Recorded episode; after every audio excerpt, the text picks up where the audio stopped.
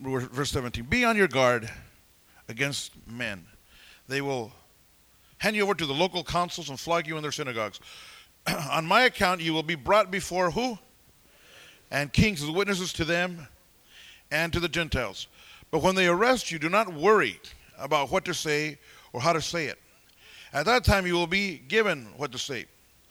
For it will not be you speaking, but the Spirit of your Father speaking through you. Father, I pray that you would prepare us for life's emergencies and life's urgencies and life in general. We're talking a lot about life here today, Lord God. Prepare us for this life that you've given us.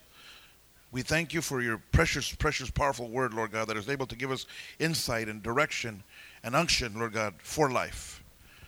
We honor and we praise you in Christ's name. And everybody together said, amen. Praise God. You may be seated. Poise in the noise. That's what I'm going to be speaking about today. Poise in the noise. And in this life you shall have persecution. We've covered that time and time again. It doesn't say maybe, if, could be, by chance, perchance. It says you will have persecution. Married couples, you know what I'm talking about. Singles, get ready, get ready, get ready. Somebody might propose to you. Hallelujah. Maybe even as I speak. No, not in church, please. Now here in this portion of Scripture, Matthew 10, Jesus was talking to common folk. When you study the life of the disciples, they were just like you and I, very, very common folk. I mean, fishermen and they weren't real noble, high and mighty kind of individuals, the disciples. Thank God for that, right? They were laborers, common laborers. Okay, and in other words, these men that Jesus had chosen and that he was speaking to at this in this portion of Scripture, this portion of time, these men were not at all accustomed to coming before judges and lawyers and attorneys and high and mighty kind of individuals. Do you know what I'm talking about? They weren't used to coming before governors and kings, not at all. As a matter of fact, the kind of people that come before kings and lawyers and they get tongue-tied. Ever been before a judge? Yes, Your Honor, Your Royal Majesty. We get tongue-tied. We're not used to it. We're common folk. Just like these disciples were. Okay, talk about a trial. Yet here Jesus is telling them that someday they're going to be in this predicament. Talk about Panic City. Wow. He's telling them out front, you're going to come before magistrates. You're going to come before kings and governors and lawyers and attorneys. It's going to happen. So they begin to panic. I can imagine the scenario.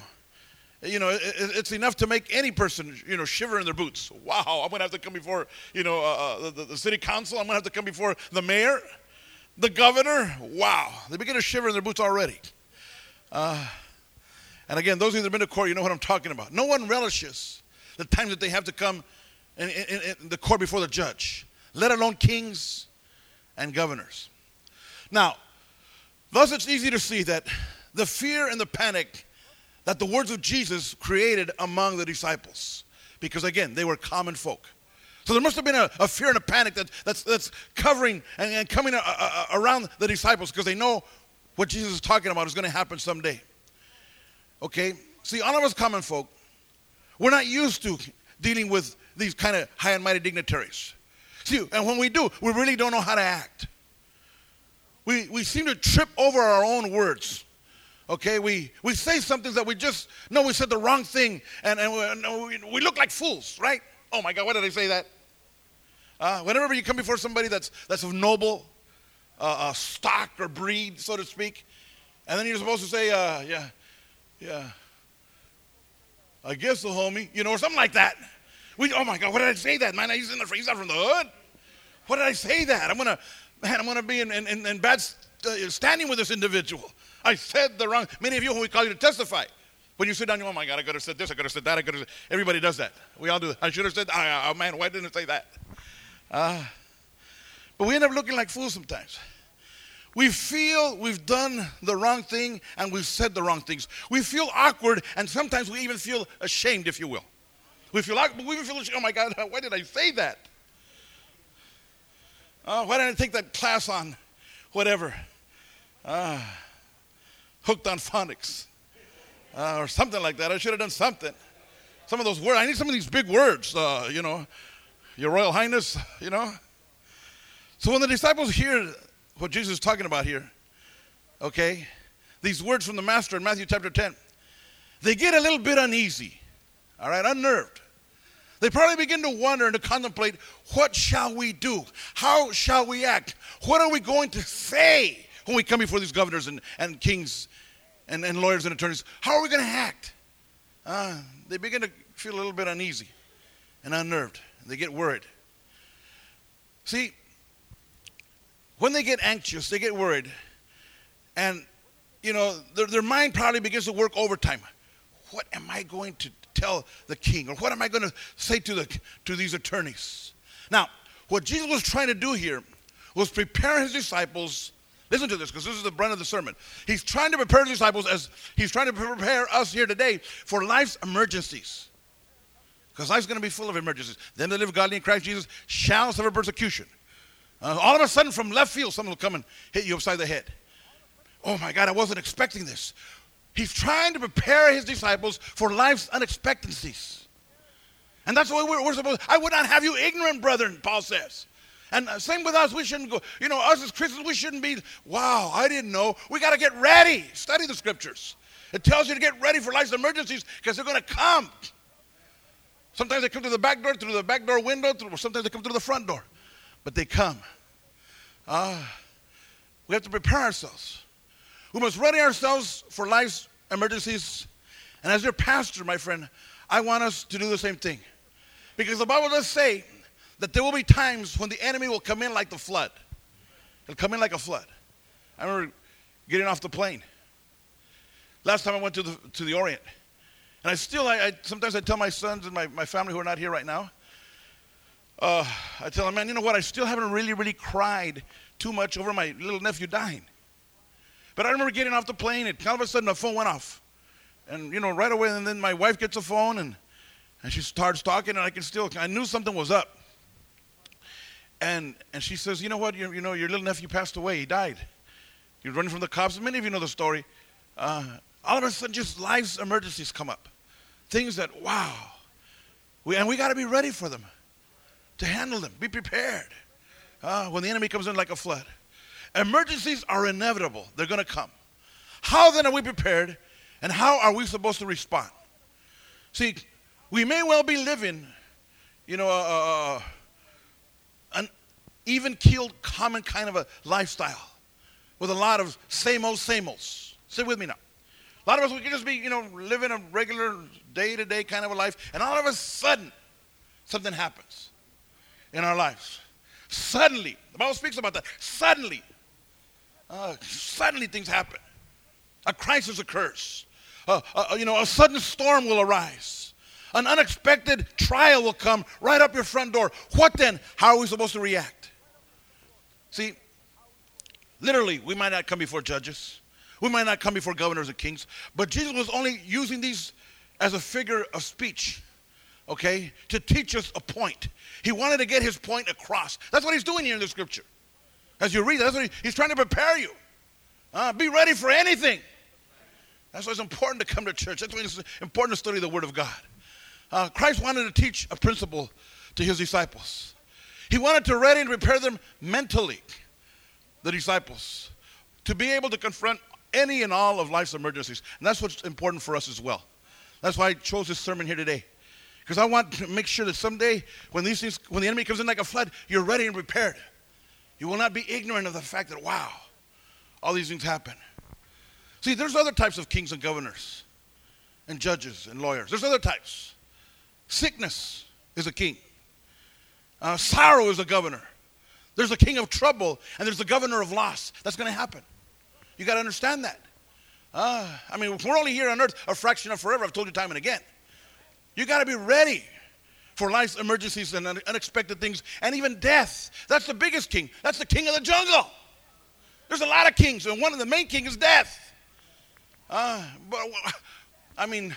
teach and preach behind this pulpit, but many times about death. It's only a what? A servant. That's all it is. It really is. But a lot of us, if we don't understand what death is, when it happens, we're like, oh, my God. Finally, they call out to God. But we're supposed to look at it like, it's graduation time for a Christian. For me to live is Christ, to die is it's even better. And we need to understand that. Without death, we can't go to heaven. It serves a purpose. It's only your servant. It's not your king, your ruler. Oh, my God, it's death. Okay, get ready. I can't wait to say bye-bye. I'll see you later. See you later, alligator. After a while, crocodile, you stay here in the swamp. But this crocodile going home. Hallelujah. But there's all kinds of kings. Like I said, the lion in winter is death. How shall we deal with this type of calamities and trials in our lives? Shall we run? Shall we hide? Shall we dummy up? How are we supposed to act when life's emergencies come right up our front door? See, these modern-day kings and governors, Jesus knew that they have a way of causing grief and terror in people's lives. And we as common folk just don't know how to deal with those issues by and large, okay? When we're having to face and confront them. That's the way we are. We're just like the disciples. How are we going to act? What's going to happen? We're common folk. We didn't go to Death 101 at Stanford or Sorrow 102 at Cal. But you better have come to church 101. Hallelujah. We'll get you here. Now, you learn stuff here that you can't learn in schools and all that madness. God meets you here. God knows what you need. That's right. See, sickness and sorrow, loss, loneliness, and even death. These kings and these governors are inevitable in our lives. You're going to suffer loss. You're going to have some sorrow. Too much sun equals what? A desert. To every life a little bit of rain must fall. You need that rain. You need that pain. You need that. Everybody wants just sunny days, sunny days. I'm working on a sermon. I'll bring it out pretty soon about this kind of stuff, about Shadrach, Meshach, and Abednego. Hey, man, come on, you need some grit in your life. So what shall we do? How are we supposed to react? How are we supposed to conduct ourselves towards these emergencies in our lives? Now, when the disciples heard these words from Christ, they no doubt began to ready themselves and rehearse themselves for those coming days that were ahead. In other words, oh no, Jesus says I'm going to come before kings and governors and lawyers and attorneys. So they begin to ready themselves, prepare themselves. They begin to, rehearse, if you will. They probably went over a few key lines and maybe a few answers that they thought would do the trick and get them by. It's probably what they did. Probably John and James got together and Peter and Andrew and, what's going to happen? How are you going to? Well, I don't know. See, King, it's this way. The woman thou gavest me. Man. Couldn't you have picked somebody else? Your Honor, I take the fifth. That's a cop-out. What Jesus? I know Jesus justice. There's a Jesus. Jesus Christ? I never heard of the guy. They start, rehearsing how they're going to act. Oh, I don't know no Jesus Christ. No, I wasn't with a Galilean. No, I know I speak like a Galilean. I know my name is Peter, but I don't know. I don't know no Jesus. Jesus justice I know, but not Jesus Christ. I don't know Jesus Christ, you little wimps, little damsel, little girl. I don't know. They begin to rehearse how they're going to act in all these times. But no, says Jesus, don't even rehearse such a speech. That's what he says. Don't even think of what you're going to say. When they deliver you up, don't worry. Don't be anxious for what to say or how to deal with your emergencies. And here's the key. Here's the key to the sermon. Jesus says, don't prepare a speech. Prepare your life. That's what he's saying. Don't prepare a speech. Prepare your life, buddy. Come to church. Study to show yourself approved. Get on your knees. Be ready for life's emergencies. Think it not strange. Expect that. Don't get all bent out of shape. You're going to be a sissy in the spirit if all these things get to you all the time. Oh, man, what kind of a Christian are you going to be? I always cry. Oh, my God, I got to go to church again. Man, your family's going to be, if you're going to go like that, I don't want to go to your church like that. I was complaining in church, they're going to want my money. Tithes. They're not going to want that. My God. Don't prepare a speech. Prepare yourselves. That is how we're supposed to prepare for life's emergencies. We're to prepare our lives, ourselves, our inner man for those kings, for those governors, for those emergencies that are going to come right up your front door. I remember years ago I spoke a sermon. I began that sermon by saying, who was Willie Mays? And everybody said, he was a center fielder all-star for the San Francisco Giants. And I said, no, he wasn't. That's what he did. But that's not who he was. The guy was a gambler. That's who he was. What he did is he played center field. That's what he did, but that's not who he was. See, we come over here to find out who we is. Who he is. And how we're going to act. When all these things come knocking up our front door. We're preparing ourselves. That's the same principle applies with us. In other words, who's the guy you take to bed each night? Who's the woman you take to bed each night? It better be a woman too. A woman taking a woman, you know. I'm not talking about, you know. But that's what we're here for. The person you take to bed at night. How are you going to act? And you know what I'm talking about. Come on. When you're sitting there all alone. Man, what did I do today? Why did I do that? How come that happened? When it's just you and God. You got to prepare yourself for life's emergencies and life in itself. See, that's the thing that Jesus is trying to tell his disciples. That the answer to emergencies is found in them. In themselves. Not in a prepared speech, but a prepared life. For their floods, for their kings that are going to come their way, for their sicknesses, for their loss, for their sorrow, for their tragedies in their lives. That's the reason why, you know, I tell you, you know, church attendance is important. Because what happens here? When you come here, you're preparing yourself. You're getting ready for life's emergencies, for life's journey. What have I said before about sermons? Sermons are what? Sediment. They're like, in other words, they're like a cliff. When you see a cliff and you see all those lines, that's sediment. And some lines are bigger than other lines on a cliff. In other words, that's how you get strong. That's how you become a cliff of a man, a mountain of a man, a mountain of a woman. That's how mountains are made, through sediment.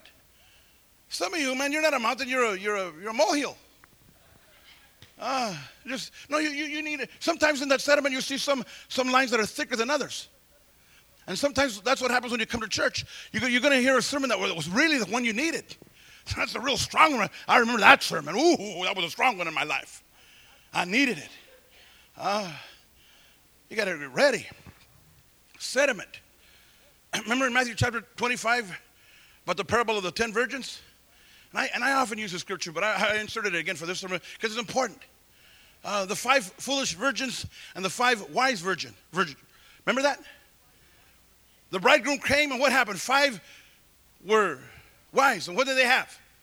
The oil. 5 were, you know, fools, foolish virgins. What did they not have? They didn't have no oil. And what happens with the 5 that didn't have the oil? What did they ask the other 5? Give me some oil. What did the 5 wise say? And no wise. Not because they were wise. No way. So while they went to buy, the Bible says, the bridegroom came. And what that parable is standing for is, in other words, it's talking about oil. And oil means character. That's what it means in the parable. You either got it or you don't. You can't substitute it. You can't turn it off. And where do you get the oil? In church, on your knees, in prayer, witnessing, studying. That's where you get the oil. But when the enemy comes in like a flood, or when the bridegroom comes and you're not ready, sorry, buddy. Character cannot be exchanged from one wise one to another one. You either got it or you don't. And man, you're going to need character like crazy up in this life. And you either got it or you don't. Now, in Matthew chapter 10 that we were covering here, the key is found in verse 19. It says, be not anxious. Matthew 10:19. In other words, don't worry. See, Jesus is trying to tell us to face our problems with the invincibility of a prepared life, not a prepared speech. Understand what I just said there. That's what he's trying to tell us. Don't worry. If you've prepared, if you've got the oil, give me oil in my lamp, keep me burning. Give me oil in my lamp, I pray. If you got that oil, you don't got to worry. You're keeping it cruise control. That's an invincibility.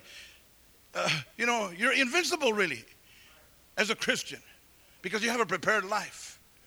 See, I've mentioned it a number of times before. A lot of us, we're like yo-yo Christians. Dr. Jekyll and Mr. Hyde. We can't tell you, we can't ask you, how are you today? We have to ask you, who are you today? Who are you? Are you Dr. Jekyll or are you Mr. Hyde? Are you, super Christian, or are you, baby Christian? Who are you? See, when you meet these people on the streets or at church, you don't really know who they are. And Jesus is trying to tell us to prepare ourselves to be cruise control Christians. Don't panic. Don't get all bent out of shape. Don't worry.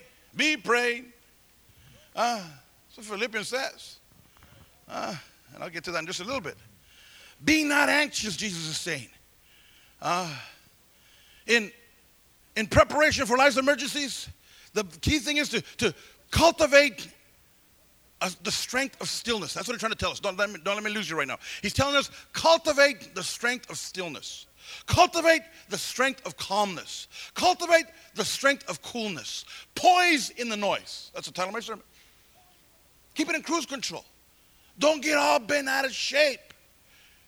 See, anxiety and worry are mental and spiritual unrests in people's lives. Okay? Anxiety and worry are spiritual chaos to a person's life. Because there's the absence of confidence and coolness in an individual's life. That's what Jesus is trying to tell us. Be cool, calm, and collected, buddy, as a Christian. Be cool. That's the secret of our strength. See, people with this attitude, with this character, they have a way of being able to quiet any riot, to stave off any wave. They have a way of doing it. They can quiet any riot. They can stave any wave because they're cool, calm, collected. They have poise in the noise.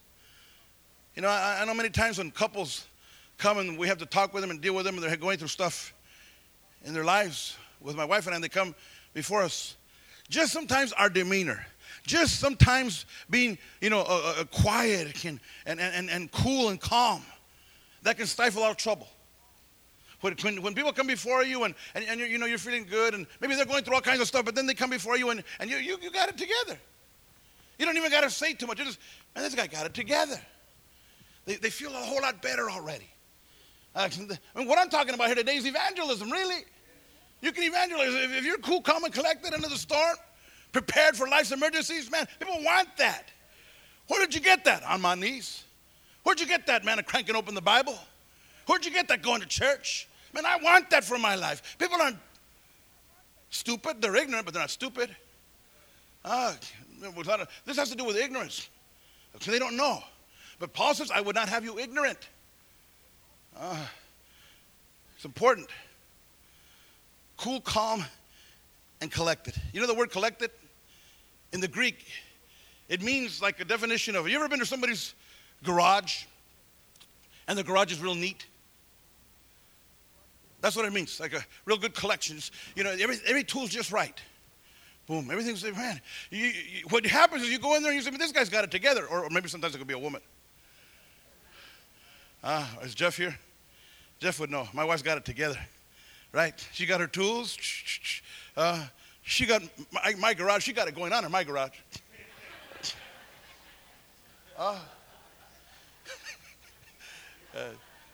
She can fix anything. Hallelujah. But when you go to a garage with people that got it together, man, it just, all of a sudden, wow, it feels good. Can you imagine going and you have to go for surgery or something, and you're going to come before a doctor and and then he tells you, yeah, you're my first case. You're going to be, but if they've got all kinds of stuff on the walls, I've done this, done that, I've been there, done that, had heart surgeries and, all that, you feel a whole lot better. You have it more together. And that's the same thing in Christianity. If you got it together, man, hey, you bring a calmness to people.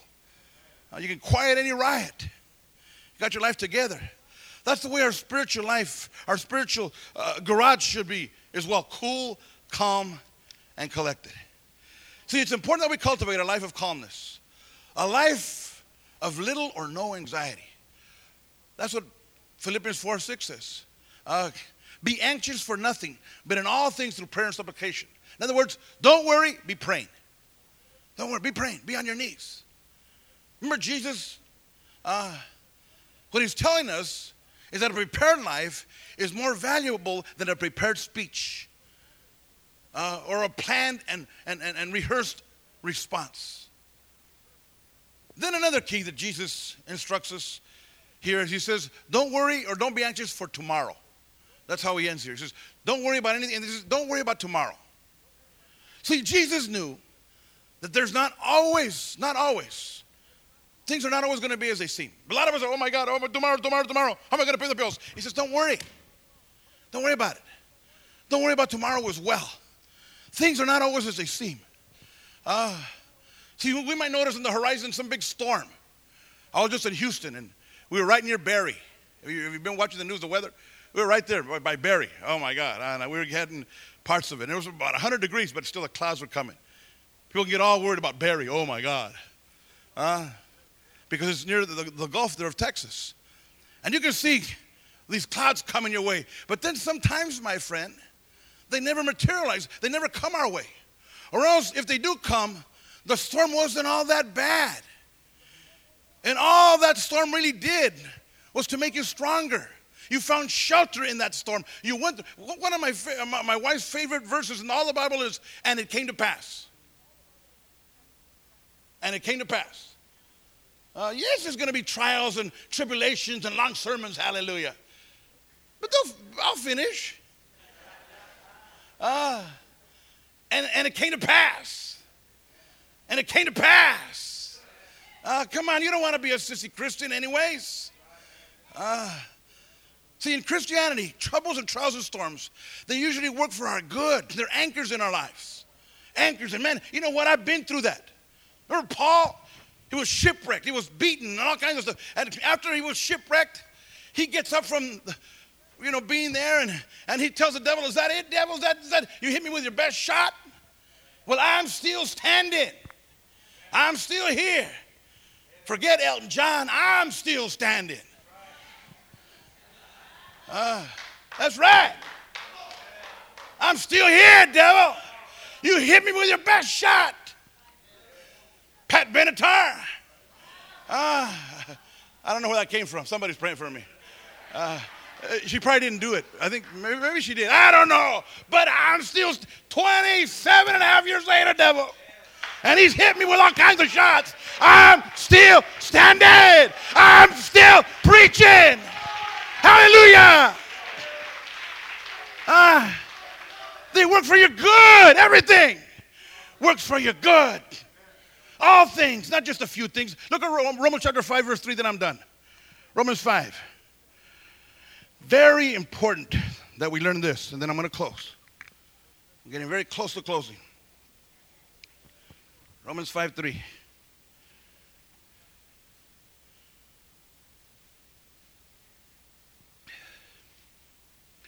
you have it?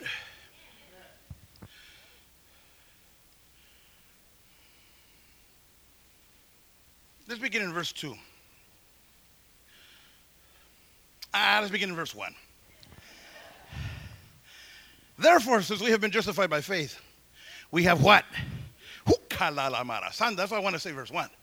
Peace is not the absence of chaos and turmoil.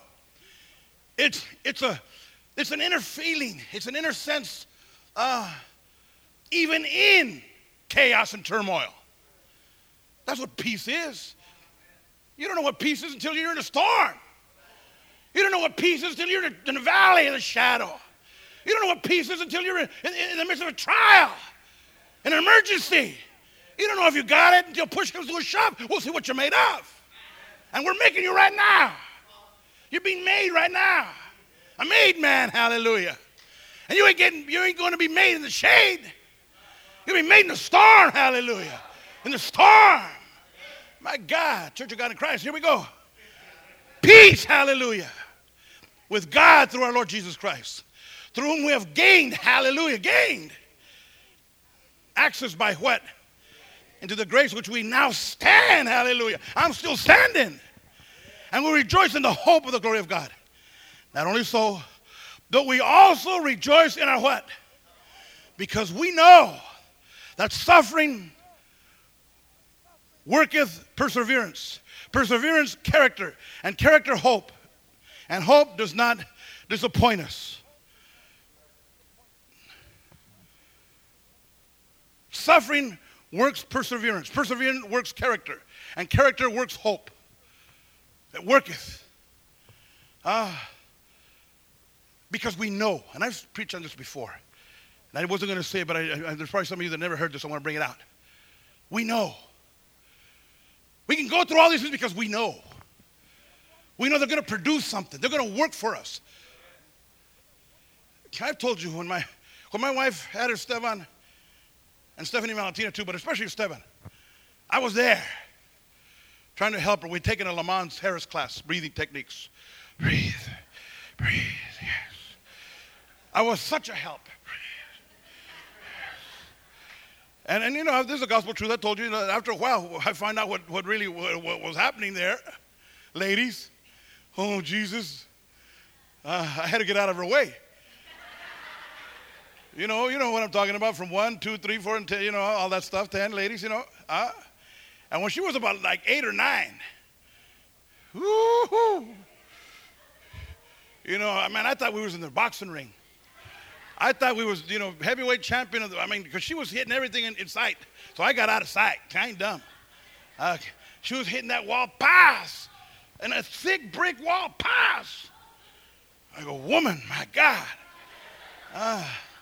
We'll put you up against Tyson. Forget about the garage. Let's make some money here. Hallelujah, huh? My God. She was like, boom, and I'd get out, because I could feel, after you get good at it, it's come, here it comes, here it comes, here it comes. When she says, oh, here it comes, there I go. Hallelujah. Here it comes, there I go. It was tough, right, ladies? How many of you ever had kids, ladies? You know what I'm talking about. But why can you weather that storm? Why can you go through that? Because you know, knowing that it's going to produce something. It produced a preacher who's preaching this morning in Sacramento. It produced 2 young ladies that are ministering this morning in Utrecht, Holland. It produces something. Suffering produces things. They're good for you. They work to your good. Then it gives us, they work, suffering worketh patience.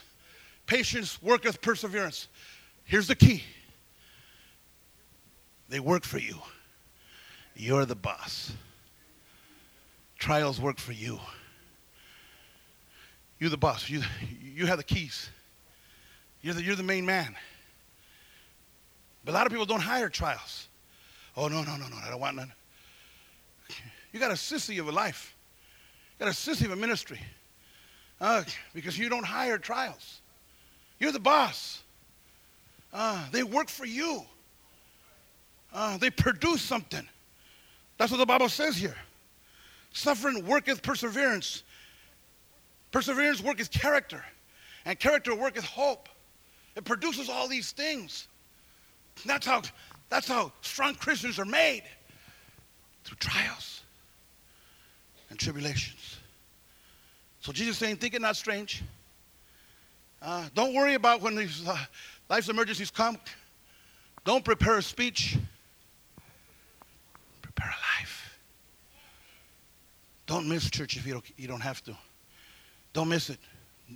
Be wherever you can, go. You're going to hear a sermon. You're going to be involved with Christians. Get there.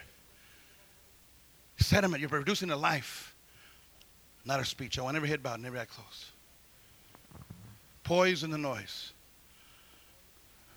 You're in charge. You're the boss of the trials. As every head is bowed and every eye closed, Spirit of God, moving to ministry. I want to pray for you this morning. You needed to hear this. God prepared the sermon for you to prepare a life.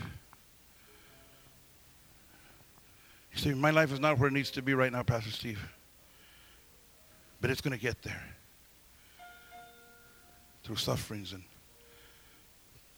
perseverance and character and hope that maketh not ashamed. This was a teaching to common disciples, common folks that were afraid of what they were going to act when they had to come before kings and governors. And he says, don't worry about it. I'm going to tell you what to say. As long as you hang around with me, Jesus, as long as you do what I tell you, as long as you're obedient to me, don't worry about it. Don't worry about tomorrow either. Because sometimes the storms don't come that you thought were going to come. And when they do, they work for you if you handle them the right way. They work for you. You're the boss. As every head is bowed, every echo, Spirit of God, moving and ministering. So, Brother Steve, this sermon was right up my freeway. It was for me. And I want to culminate this message, this sermon, in prayer. And I want you to pray for me, Brother Steve. If that's you, from all over this place, I'm going to ask you to lift up your hand and quickly put it down. God bless you. God bless you. God bless you. God bless you. God bless you. God bless you. God bless you. You can put your hand down. God bless you. You can put your hand down. God bless you. You can put your hand down. God bless you, sir. You can put your hand down. Anyone else? This is my last call. God bless you. You can put your hand down. God bless you. God bless you. You can put your hand down. Anybody else who say the sermon was for me, and I want you to pray for me. About 27 and a half years of Christianity. I can pray very empathetically for you here this morning. Anybody else? This is my last call. You want to be included in this prayer? God bless you, young lady. You put your hand down. God bless you, so you can put your hand down. You haven't lifted up your hand yet, but you want to do so now. You want me to pray for you. Quickly lift up your hand and quickly put it down. Praise the Lord. Let's all stand. Everybody standing. I'm going to ask those of you that raised your hand to take a second step. I'm going to ask you to slip out of your seat and come and stand at this altar or kneel at this altar. The choice is yours. If you want to stand or if you want to kneel. Good things happen at the altar. Great things happen at the altar. Powerful things happen at the altar. He said, the sermon was for me, and I want you to pray for me, Brother Steve. If that's you, I'm going to ask you to slip out of your seat. Come to this altar. Allow me to pray for you.